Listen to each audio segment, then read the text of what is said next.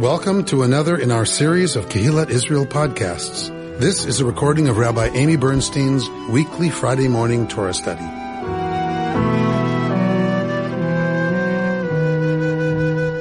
We're going to look at Kitavo this morning. We're going to look at Deuteronomy chapter 26, and we're going to look at verse 12.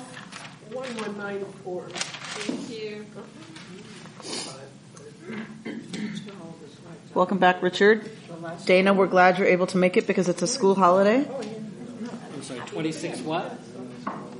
12. We are looking at the instruction for the folk who are going to cross into the land, and that they are going to take from their produce and they are going to share it with those who are most likely to be in danger of not having enough food and of not having ways to acquire more food. And that would be whom? The widow, orphan, stranger. The widow, the orphan, the stranger, because they don't have a protective patriarch, right? That's who provides the food, is the patriarch, and sons often. So the widow doesn't have a male protector, the orphan doesn't have a male protector, and the stranger doesn't have a connection to a clan that has a patriarch who can intervene on their behalf. It says the fatherless rather than the orphan. Correct, because that's what it means. It doesn't mean orphan the way we think of orphan. Orphan here means who doesn't have a male protector. Because if you have a mother in the ancient world and you're an orphan without a father... The Levites didn't have land. They had to be included. Correct. The Levites are included because they don't have produce. They're never going to have, produce of their own because they don't get a portion of the land. They are dependent on the rest of the Israelites to provide for them. And so it's a form of taxation, right? This is a form of taxation so that there is welfare, so that people who are living in the land don't fall below a certain place, that no human being is supposed to fall below a certain threshold in ancient Israel. And that is expressive of a just society, of being a holy people, that everybody has a right to have enough to eat. And everybody has a right to shelter at night. We have a lot to go back to. So we're founded upon those principles. Yes. What happened? To whom? To society. To us? Yeah. What happened? Some would argue capitalism happened. Some would argue that if I'm looking to maximize my profits, it by definition means I need to make sure somebody else has less. I'm trying to take more of the pie. I don't think it's just capitalism. I think it's heinously obvious in our Western capitalist model, the discrepancy between rich and poor that is growing is horrifying to many of us. But I think the natural human tendency, why does this have to be here? Because our tendency is to... Exactly right. So this had to be legislated 3,000 years ago because we haven't changed all that much. It's easy to say, wow, once upon a time, look what they did. Well, they wrote those laws the same way we write laws to say you have to pay the IRS, because everybody's trying to figure out how not to pay the IRS. And ancient Israel was no different, that this is written and legislated because the tendency, of course, is to not want to share what we have. I worked hard for what I have. What does Shmulik do? Nothing. And I'm supposed to support that? And Shmulik's 6 children? Really? So that has not changed, unfortunately. Well, if you look at some countries, they do a lot better than we do at this idea, right? And I think of... Well, I shouldn't name them, but there are countries where, they understand that for them to enjoy what they have, they want an equitable society. And then they can relax in what they have. And they happiness is not dictated, or their sense of success is not dictated by my house being bigger than everybody else's. They're comfortable living in the same size home that everybody should be living in, or apartment that everyone should be living in. And if we all have enough, then we can all rejoice in what we have. That's a place, Halavai, we should get there ourselves as a country. All right. So let's look. You're going to take care of the stranger and the widow and the orphan. Let's read at verse 12. When you have set aside in full the 10th part of your yield, in the third year, the year of the tithe, and have given it to the Levite, the stranger, the fatherless, and the widow, that they may eat their fill in your settlements, you shall declare before the Lord your God, I have cleared out the consecrated portion from the house, and I have given it to the Levite, the stranger, the fatherless, and the widow, just as you commanded me. I have neither transgressed nor neglected any of your commandments. I have not eaten of it while in mourning. I have not cleared out any of it while I was impure, and I have not deposited any of it with the dead. I have obeyed the Lord my God. I have done just as you commanded me. Look down from your holy abode from heaven and bless your people Israel and the soil you have given us, a land flowing with milk and honey, as you swore to our fathers. So we have this ritual laid out for us about tithing. There are lots of rabbinic discussions about what does this mean in the third year, and I won't go into great detail. Sorry, Pam. I was going to ask. It's unclear because tithes are given supposedly every year. So why would it say in the third year? Some people suggest that the first is that the phrase reflects the farmer's perspective, that only the third year is a tithe year because only in that year must he give the tithe away. Whereas in the first 2 years, he keeps it and personally consumes it at the temple. It's one option. Like sharing it with priests, but your family, your clan is eating it at the temple. You have to bring it, but you eat it as a sacred meal. Kind of hanging out with God, right? We've had that conversation about eating with God. Hence, only this year is a tithe in the farmer's consciousness. That's one possibility. The second suggestion by Hoffman is that the phrase means that is every third year of the years in which tithe is given. Since tithes are not given in the seventh year of a sabbatical cycle, 4 years elapse between the second poor tithe of one sabbatical cycle and the first poor tithe of the next cycle. And the phrase means to correct the impression that the third year means exactly every 3 years. I hope that's clear. Sorry I asked. Right? Clear as mud, yes? So there's some, because it doesn't seem to make much sense. So we don't know exactly what it means. So when you've set it aside and you have given it to the Levite, the stranger, the fatherless, and the widow, that they may eat their fill in your settlements, you're going to do this business of kind of swearing something. You're going to swear. What are you going to swear? And we get the actual words. This is very rare in Torah. It's very rare that we get liturgy in Torah. And we have the Psalms. We draw from the Psalms for liturgy. The rabbis did when they created the prayer book. But this is biblical, what an Israelite was supposed to say as a piece of liturgy. We rarely see this in Torah. What are they supposed to say when they bring the tithe? So I've cleared out the consecrated portion from the house, meaning all of it. Everything I was supposed to give is out of my house. Nothing's hiding in the pantry in the garage. Everything that was supposed to come out is out. And I have given it to the Levite, the stranger, the fatherless, and the widow, just as you commanded me. I have neither transgressed nor neglected any of your commandments. I have not eaten of it while in mourning.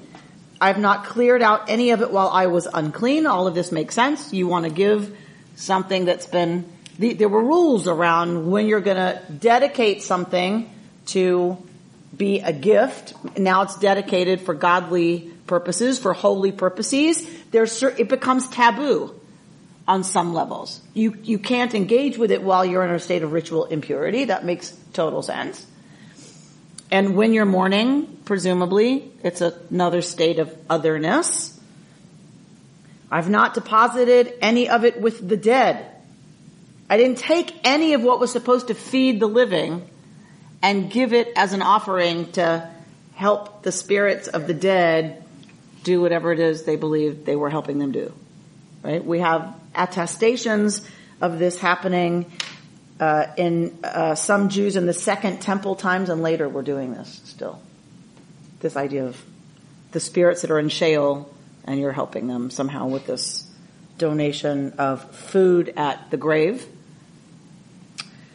So we have this promise that I've not eaten of it in a state that was not appropriate.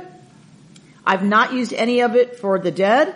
I've obeyed Adonai, my God, and I've done just as you have commanded me. Look down from your holy abode from heaven and bless your people Israel and the soil you have given us, a land flowing with milk and honey, as you swore to our fathers. All right, so tell me what you think. Tell me what you think about this.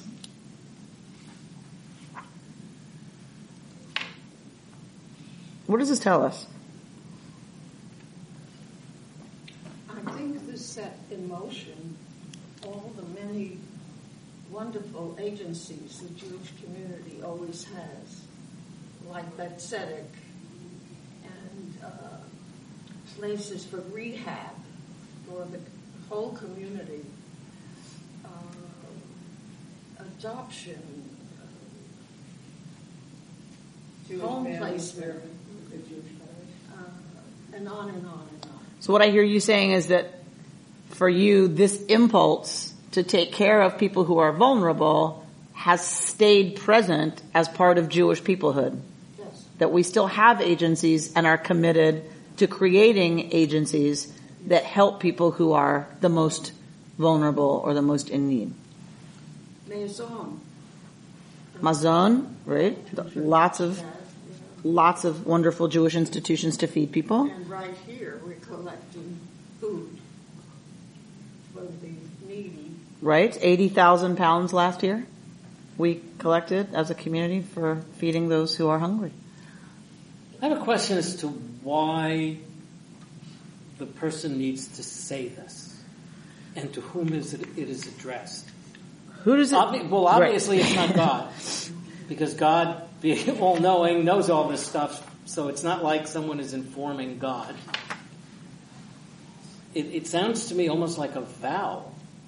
We were talking about vows last week, but I mean, it's not even in the. It doesn't say in the presence of a priest. It's like you not only have to do it, but then somehow you have to, from the very depth of you, recognize and declare that you've done it. So it's like maybe to yourself. It's like signing your tax return.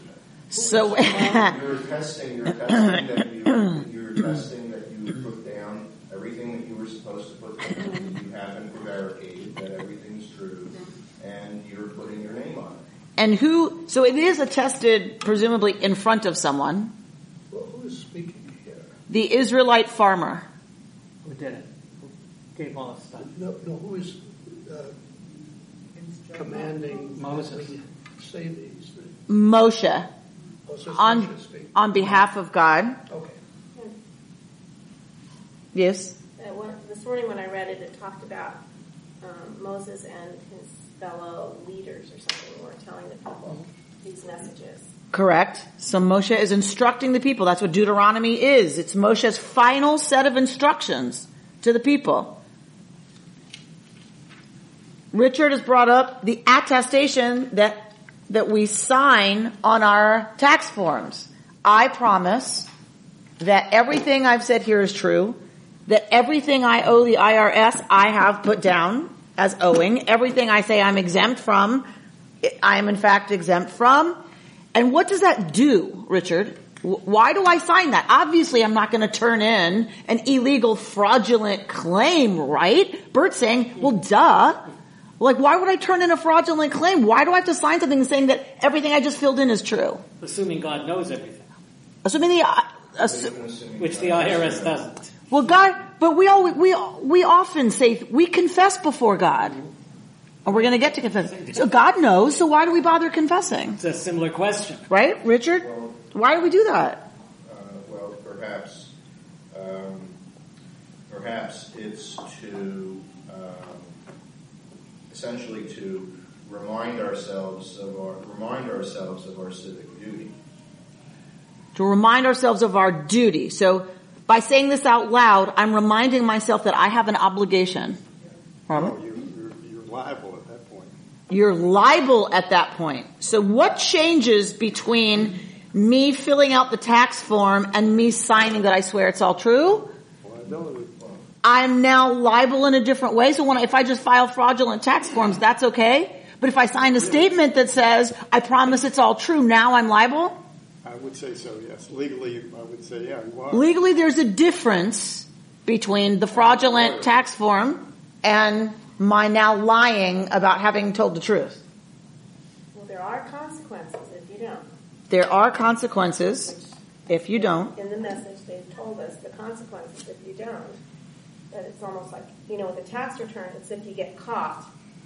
And there's probably not a person that doesn't ask themselves, should I declare this or no? Is it what's moral up to the fine line of when it's not moral or ethical anymore? Laura? For me, it brings up the whole question of why do you pray at all, which is we're talking about with our 18-year-old who was raised in the foster home. Our foster daughter was raised in a Catholic home. She prays every night, Our Shavera, basically. Her aunt, who said her mother, and she said to me, I just all of a sudden thought, who am I talking to? I don't think God's is God a guy if they're listening? And if not, what difference does it make? And so here I know we're thinking, we're under the understanding of, yes, God is listening, yes, God does hear, but is it because it confirms for us something, it strengthens our resolve, it strengthens our focus about whatever it is we're saying? So by saying these words, is it that you're committing yourself, you're reminding yourself, I am doing all these things, it is important that I do it in all these ways, and it doesn't have anything to do with the person on the receiving end of the prayer. So what I hear you saying is that this is a reminder to the Israelite that they say out loud that I'm fully in. I opt in fully to a society and a system that says it is a just and equitable, holy people-ish thing to do to give what I'm about to give. Isn't it like saying the Pledge of Allegiance out loud? The Pledge of Allegiance. I pledge my loyalty to... Right. Usually, we say the Pledge of Allegiance in groups. We rarely say it individually, right? But to some extent, we're saying in front of other people that that there are certain things we believe, and that we are sort of happy to participate within the group of people who have similar beliefs. All right, so let's hold that idea of happy. Rita? I was just thinking maybe it's sort of a personal checklist. You think you did it, but maybe you skipped. I'm double checking. Did I eat it in morning? No. Did I eat it, in an impure state? No. So a checklist to review and make sure. Okay? Margot? Your original question was, who are we saying this to? That was not my original question, but I'm happy to entertain that question. What is this about? Right. That was Bert's question, but go ahead. Was it? Okay, well, anyway. Don't blame her. Whenever I heard that, and whoever said it, I was thinking it's more like, who am I saying this for? Because I think we're saying it for ourselves, and that's sort of what Laura, went down and so what's the point? Why do we need to do this? And I hear you saying, because we need it. Well, yes, and also that we know that we've made a promise, and we would hesitate to break that promise. So by saying, I promise that it's all this, then I'm really going to be sure that that's the case, because I don't want to break that once I've said it out loud. David? I suppose that if Moses wanted this to be legally binding, it would have been written, and you shall come before the community and swear to your God that you've done it. And they didn't write it that way. They wrote it that said, you're going to say this to yourself. No, it says before your God. You shall declare before Adonai your God. Not before the community. Correct. But if you have done the task, but haven't made the oath, there probably wouldn't be some kind of consequence to that. So, except, that's why I think that it's probably to be an additional reminder to yourself, not so much there's a consequence for not doing it, for not making it. So it changes, like Robert said and Richard said, it changes the liability. In the ancient world, once you swear an oath, you have changed the stakes. You have now triggered the alarm system that if that beam is broken, terrible, terrible things happen. You've now armed the system. You've armed reality. And if you breach that reality, whoop, whoop, whoop, terrible, terrible things happen. But you were asking what's the liturgical purpose of this, and I think actually the liturgical purpose comes at the very end of the statement, which is to basically, I've done everything that I was supposed to do. Now I kept my end of the bargain. You're supposed to remember to keep the good stuff coming in Israel. And what is the implication of, I've done what I'm supposed to do, now you bless the soil and bless us? What is the implication of that? It's a brit. It's a brit.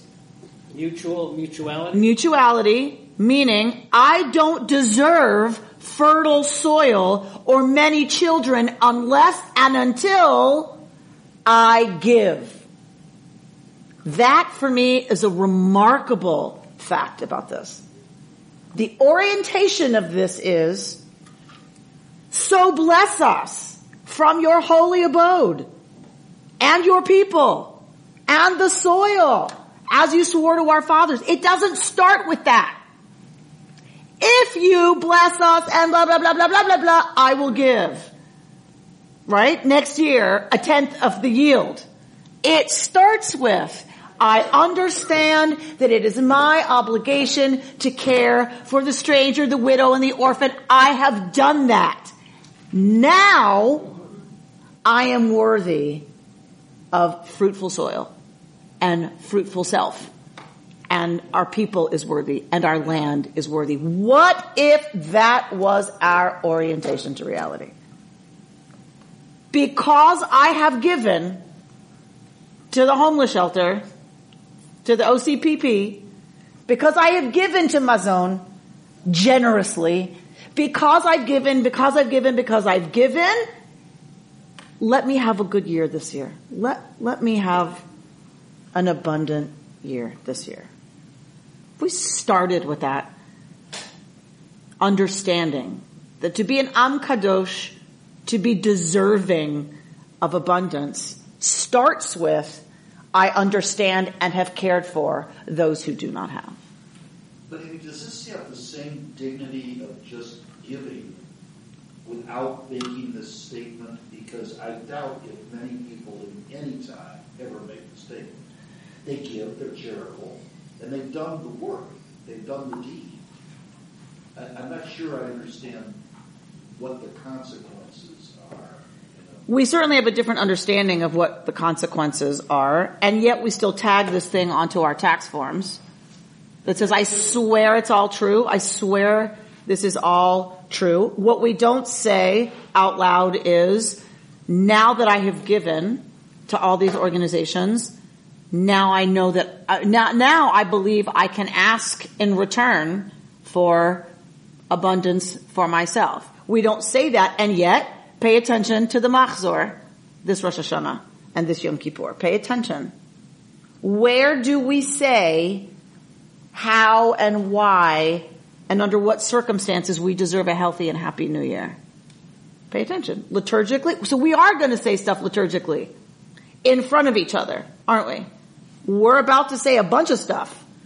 And some people complain about how much stuff we say because it's too long. The services are too long. You know, my daughter, they're so boring. Right? So we could argue about how effective it is, but we're about to spend a lot of time together saying a bunch of stuff and singing a bunch of stuff that is liturgically our understanding of what it means to start a new year. So just look at it and see what you think.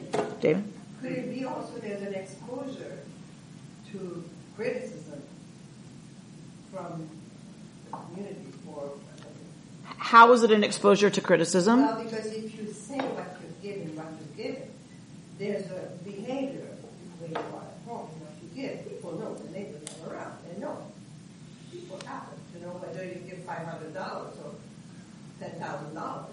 And what you understand what the capacity of each person. But when you give it in, when you spell it out in public, what you've done, there's a certain amount of exposure. No? Okay. So this is before the Levite. They're swearing before the Levite to whom they bring it.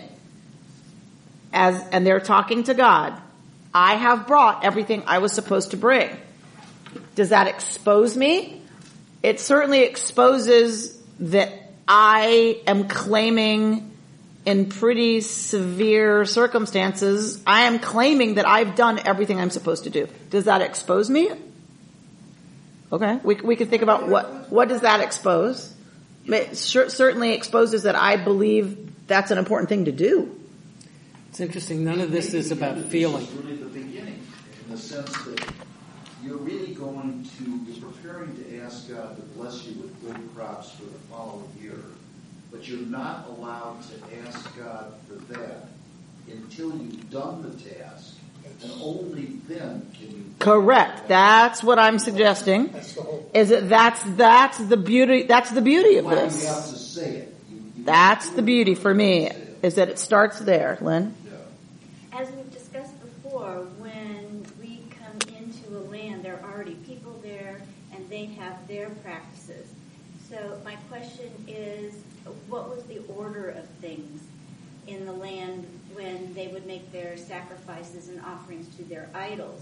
Was it to hope for a fruitful upcoming planting season, or to thank for the previous planting season? And how did this adapt from that? It's an excellent question. How does this differ from pagan practices around fertility, around the fertility of the soil and the people and the animals? In very broad terms, I'm not going to pretend that I know a whole lot and or that it's not much more nuanced. In very broad terms, pagan ritual was about how do I activate the cycle that happens every single year. I want to activate that. And that means I have to do certain things, certain rituals that will help, right, the fertility cycle kick in. And that's about keeping that wheel going.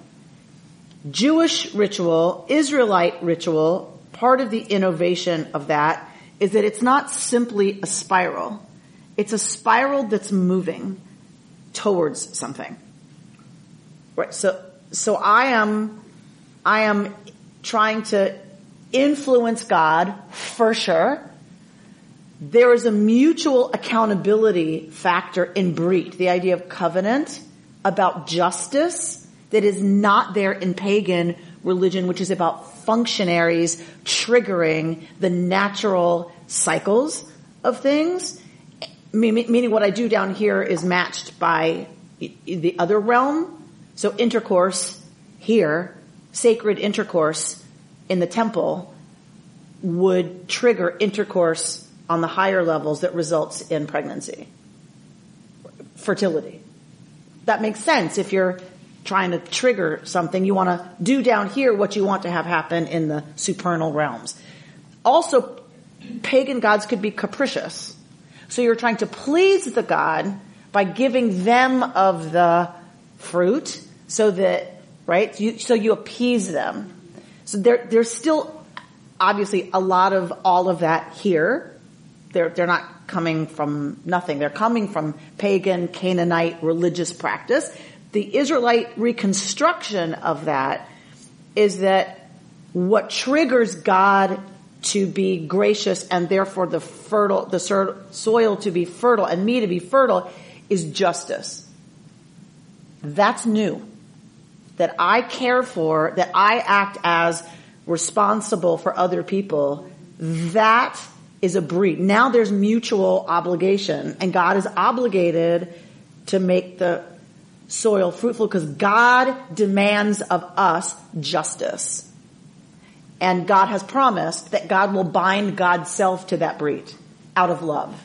That is opposite of capricious gods who say, what I want is some of your meat, and then maybe I'll be nice to you. It's the new Israelite idea on the scene is if you're nice to Dana, who doesn't have, if you share with her, now I'm going to be responsive to you differently because you have behaved in a just and holy manner. That's the Reconstructionist idea on the scene. Mickey? In performing our responsibilities and asking God for a good year, we want to be sure we have good years so we can continue our responsibilities. When we are our best selves, I couldn't agree more, Mickey, that when we're our best selves, we hope for an abundant year so that we can give again and more. And Torah doesn't seem to care. To your question, we don't care whether people are doing it for that, or they're doing it for this, or they're doing it because they're going to be exposed if they don't, or because they swore that they were gonna, so they did. We don't really care. Write the check. Just write the check. If you do that with an abundant and glad heart, wonderful. If you do it just because you're supposed to, and you know you're part of a holy people that has an idea of justice built into it, and that's how you live into your agreement with the universe, terrific, do that too. Just write your check. You know, at this time of year, when we're asking to be written in the book of life, I think it's a very valid question that God would say, well, what did you do with the year of life I just gave you? You know? What'd you do with the harvest? Why should I give you another year? What'd you do with that year of life? And right after Yom Kippur comes Sukkot. I just cleaned everything up for you people who messed up again a lot. I just cleaned it up. Salachti kidvarecha. I have forgiven according to your words. Now you're going to have a harvest at Sukkot. What are you going to do with that? What are you going to do with your abundance? You Israelites who continue to mess up every year. And I forgive you every year for the same stuff. Where there's life, there's hope. Where there's life, there's hope, says Blanche, because we can always do Teshuvah. We can always do repentance. So we're going to look at tying those ideas together. Let's go just a little bit further. Verse 16. Your God Adonai commands you this day to observe these laws and rules. Observe them faithfully with all your heart and soul. You have affirmed this day that Adonai is your God, in whose ways you will walk, whose laws and commandments and rules you will observe, and whom you will obey. And Adonai has affirmed this day that you are, as promised, God's treasured people who shall observe all the divine commandments, and that God will set you in fame and renown and glory, high above all the nations that God has made, and that you shall be, as promised, a holy people to your God Adonai. Go on. Sorry. Moses and the elders of Israel charged the people, saying, observe all the instruction that I enjoin upon you this day.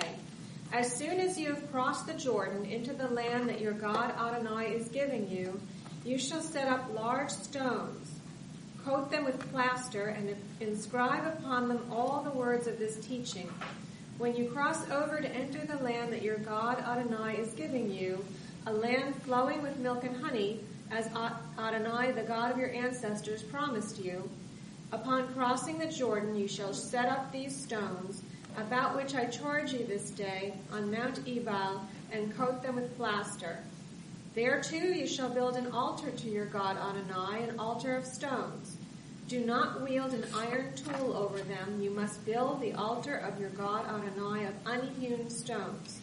You shall offer on it burnt offerings to your God Adonai, and you shall sacrifice there offerings of well-being and eat them, rejoicing before your God Adonai. And on those stones you shall inscribe every word of this teaching most distinctly. Okay.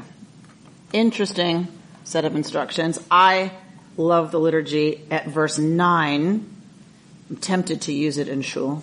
Moses and the Levitical priests spoke to all Israel, saying, "Silence! Hear, O Israel." We'll see how that goes over.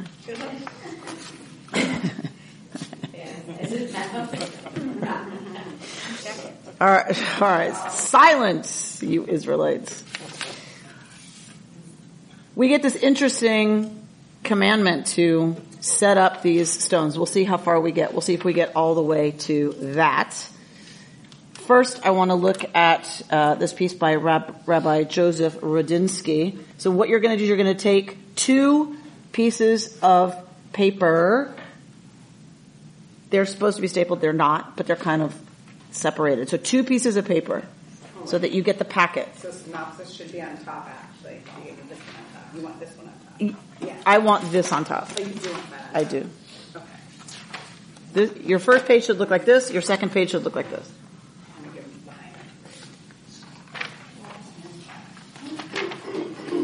And I gave you an excerpt from a piece by Rabbi Bradley Shavit Artson going to Mickey's point. On the back of your first page, we'll either get to it or you can read it at home. I'm going to start with Rabbi Rudinsky, who ties this business of this liturgical statement and this whole business of Kitavo to the high holidays, asking the question, what is up with this being known in rabbinic tradition? This thing we just read, this statement that we just read, is known in rabbinic literature as vidui ma'aser. What is vidui? How do you know that, Rita? Why do you know that word? I was in kindergarten because it's a section of the prayer on Yom Kippur. It's the section of prayer on Yom Kippur that is the confession, isn't it? Where else do we know vidui? Yes, it's definitely from Slach, right? It's definitely part of the vidui. The vidui is the confession on Yom Kippur. Where else do we see vidui? When we are dying. Excuse me, Rabbi, where are we? I'm just talking. Okay. You don't have to be anywhere. Never. Just be here. Did I tell you one time when my kid was little and they had career day and they talked to the kids about their parents' careers and they said, "So what does your mommy do?" And she says, "My mommy's a rabbi." Right? And so then she came home talking about this and I said, but what did you tell them? Well, career day is about what we do. What is a rabbi? What do I do as a rabbi? And she said, "Talk." I said, "Yes." I said, "That's true. I talk." I said, "What else do I do as a rabbi?" She said, "Eat." I said, "You know what? That's about it. That's truly about it. I talk and eat for a living. That's not a bad job." She didn't say just talk. She did not say just talk. You talk, mommy. You eat. So vidui, confession. On Yom Kippur, we have a very long liturgical tradition of vidui, of confession. We also say it on the deathbed.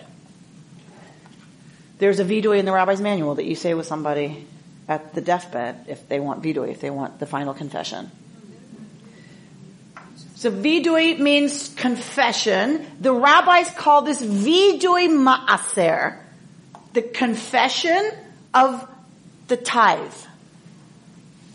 This whole business we just read about what the person says is vidui ma'aser, the confession of tithing. So we're going to look at this piece by Rabbi Rudinsky that says, if you look at the paragraph that begins, perhaps,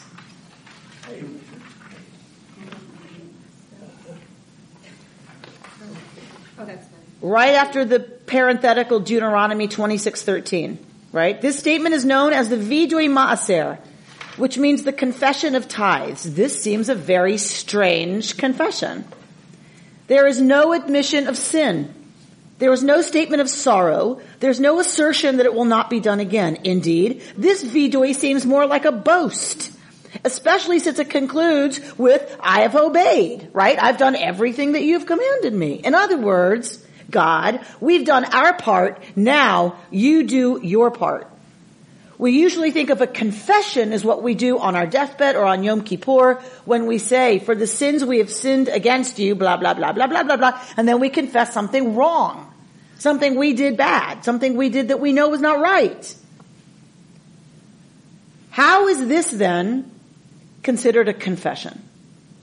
Rabbi Joseph Soloveitchik answered this question by pointing out that the root word for confession, the root word for vidui, in Hebrew is Hoda'ah.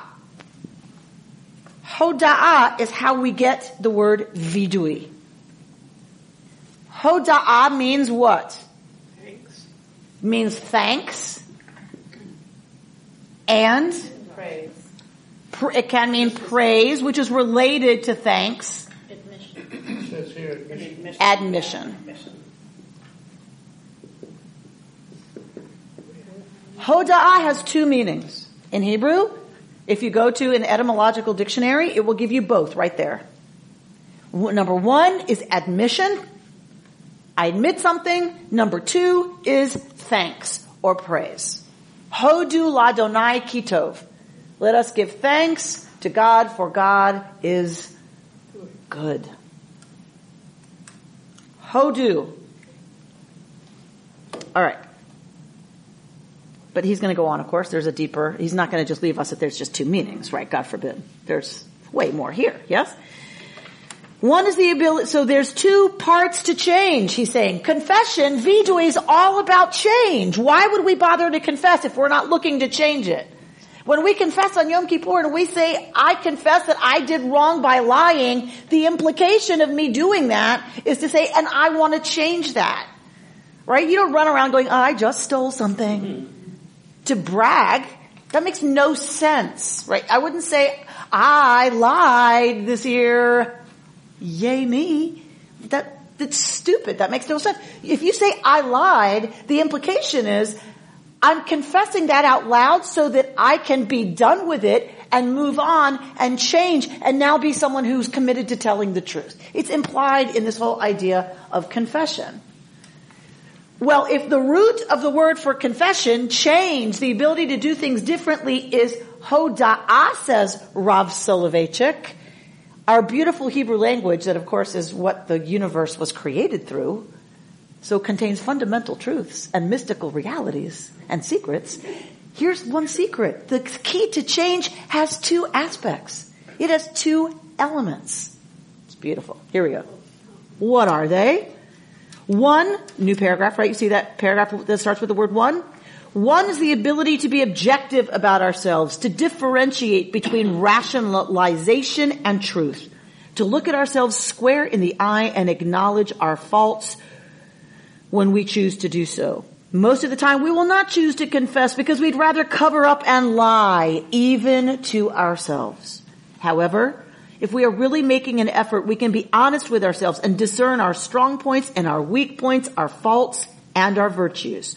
So that's one requirement, is that I admit honestly what are my faults, what are my virtues, not as a way of, oh, I'm so terrible, right? As a way to just rationally look at what am I doing okay at, what am I doing not okay at, with no ulterior motive other than to truly admit how I've done wrong, or right for that matter, right? But separating those out. The second requirement is that we must believe that we have the power to change ourselves. So I can admit, I've said to some of y'all that now I know from finding my family of origin, that there's terrible tempers in my biological family. These women have terrible tempers. My great-grandmother would throw a shoe at you if she was mad. And she always connected. She got divorced. Always. Good arm. Good arm. Good eye. Good aim. Good intention of, like, connecting. So we have terrible tempers. Okay. Now, I have two choices about I have a terrible temper. I come from a long line of terrible tempers. What are my choices? I can say, it's my genetics. I'm an angry person. Well, no wonder I lose my patience and lean forward and get in people's faces when I talk. What am I going to do? It's genetic. That's one option. Another option is that I use it. I use that anger to fight for the underprivileged, for the silenced, for the marginalized, for what's right and for what's just and for what ought to be. And that I fuel all of that righteous indignation into inspiring change, right? Or doing the work of change. So Soloveitchik says those are our options. You don't get away with, I have a proclivity towards violence. He says, so become a shochet. Become a ritual slaughterer. You don't get to say, because I have this tendency that can go in really bad directions, therefore I have no responsibility. I admit that this is who I am. I admit that this is part of who I am. Now my decision is, thank God, in that admission, I also give praise and thanks that I have a choice about how to direct that tendency. So, in the case of anger, that is a failing that one can admit, and if one believes that one is capable of change, that's something that you can rechannel. Yes. But in some of the other examples that the rabbi gives, I mean, how would you rechannel stinginess? Or how would you become the treasurer of the congregation. He said it, not me. Just let's be very clear. At the next board meeting, Laura, when it gets out that the rabbi said the treasurer was stingy, right? No, it's right on the paper. It's right there on the paper, right? That you can channel even that. Like if I'm somebody who tends to like guard and okay, then that's good. Use that suspicion and that resistance to spend in a position where it's going to help protect the assets of the synagogue or the community. It says change ourselves. So I didn't think, when you said the anger thing, I thought we were going to say get rid of the anger. Instead you said, you're going to channel it to the positive. So, I mean, that's a realistic, productive way to look at things. Usually when you look at oneself and you see there's something wrong with yourself, you go, oh, how can I turn it off? Right. So this is, It's very Jewish to me, yeah. Right? It's very Jewish. You're right, because a lot of times you say, oh, I tend towards anger, so I'm going to work on being serene. Right. And it's not that that's a bad idea. It's not that you don't do that. But I think you're right to lift up that the difference for us, like our stance on that is, so just admit that. Admit that you're somebody who is impatient or gets angry and frustrated easily, and then make the decision to use that for the good and to channel that for the good. That is very Jewish to me.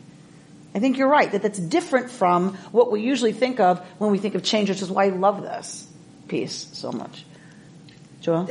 There's something I do with a pregnant woman because they're always worried about their bad emotions. And I say there's no bad emotions. It's some energy. So if like anger, what qualities do you need to have to be able to get angry? Because some people, they never get angry. They cry instead. So it's a different kind of quality. The quality is like energy, fire. How can you use that? You have a lot of energy. You go running. You fight for things. You use that energy. It's not used. That's why it's becoming anger. You turn the thing around. Or some of us just have terrible tempers.